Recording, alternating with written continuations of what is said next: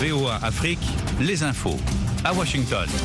Il est 21h en temps universel. Bonsoir et bienvenue à l'écoute de ce point sur l'actualité en ce samedi 19 novembre 2022. Jacques Aristide en direct avec vous de la capitale américaine. Le chef de l'État rwandais Paul Kagame se joint aux appels demandant aux rebelles du M23 en République démocratique du Congo de mettre fin au combat et à se retirer des territoires qu'ils occupent. C'est ce qu'indique un communiqué émis hier soir par le bureau de l'ancien dirigeant kényan Kenyatta, l'actuel facilitateur de la communauté des États d'Afrique de l'Est pour la paix en RDC. Toujours en RD Congo, au moins 20 personnes ont péri ces deux derniers jours dans des éboulements et inondations causés par de fortes pluies.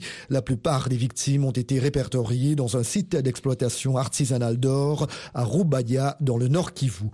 Le chef du gouvernement burkinabé fustige les partenaires internationaux de son pays. Selon Apollinaire Kielem de Tembela, ils n'ont pas toujours été loyaux dans la lutte anti-djihadiste que le Burkina Faso mène depuis plusieurs années. La femme d'affaires Isabelle Dos Santos, qui fait l'objet d'une enquête pour détournement de fonds publics en Angola, n'est pas au courant d'un quelconque mandat d'arrêt émis contre elle par Interpol. C'est ce qu'affirment ses avocats. Hier, des médias portugais ont rapporté que ce mandat d'arrêt avait été émis à la demande du parquet angolais. En Guinée équatoriale, les électeurs se rendent aux urnes demain pour la présidentielle. Deux candidats affrontent le chef de l'État sortant, Teodoro Obiangema, qui brigue un sixième mandat avec l'assurance d'être réélu à la tête d'un des pays les plus fermés et au régime les plus autoritaires au monde. Des dirigeants des pays francophones se sont réunis aujourd'hui lors d'un sommet en Tunisie avec l'ambition de voir le bloc jouer un rôle accru à l'international dans la résolution des crises en cours. Vous êtes à l'écoute de VOA Afrique. L'espoir de sauver la COP 27 en Égypte renaît après un accord sur la question des dégâts climatiques subis par les pays pauvres, un des principaux points de blocage. Mais ce soir, de difficiles négociations se poursuivent sur les ambitions de baisse des gaz à effet de serre. L'accord porte sur la création d'un fonds dédié à ces pertes et dommages. Le pacte doit encore être formalisé lors d'une grande réunion finale. De son côté, l'émissaire chinois pour le climat, Chiye Zhenhua, qualifie de très constructive la reprise des pourparlers avec son homologue américain John Kerry, ce qui met fin à un gel de la coopération des deux plus grands pollueurs mondiaux. Les deux hauts responsables se sont rencontrés pendant la conférence COP27 de l'ONU sur le climat, en Égypte donc, après que le président américain Joe Biden et le dirigeant chinois Xi Jinping se sont accordés pour reprendre leur collaboration dans le domaine du climat au sommet du G20 en Indonésie. Pékin, furieux de la visite de la présidente de la Chambre des représentants américains, Nancy Pelosi, à Taïwan, avait suspendu les discussions en août dernier.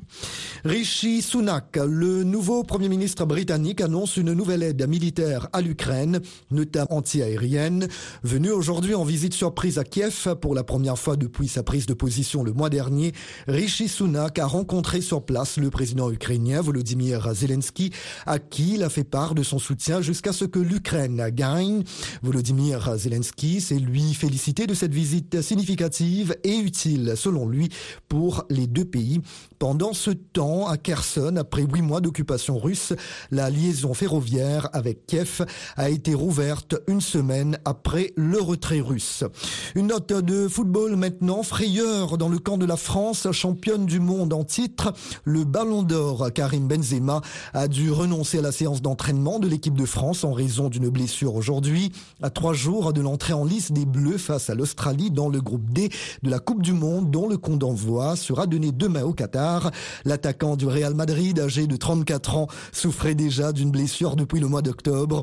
Selon les règles de la FIFA, le sélectionneur Didier Deschamps a jusqu'à lundi pour procéder à un remplacement de dernière minute. Et puis le patron du football mondial, Gianni Infantino, fustige ce qu'il appelle l'hypocrisie des critiques occidentales envers le mondial qatari, principalement au nom des droits humains, vantant les progrès obtenus dans ce domaine par la FIFA. Et voilà, point final à ce bulletin d'information. Jacques Aristide à Washington, cela a été un plaisir de vous accompagner tout au long de ce samedi. Un grand merci de votre fidélité. Très belle soirée, très bon dimanche. À très bientôt. Take care.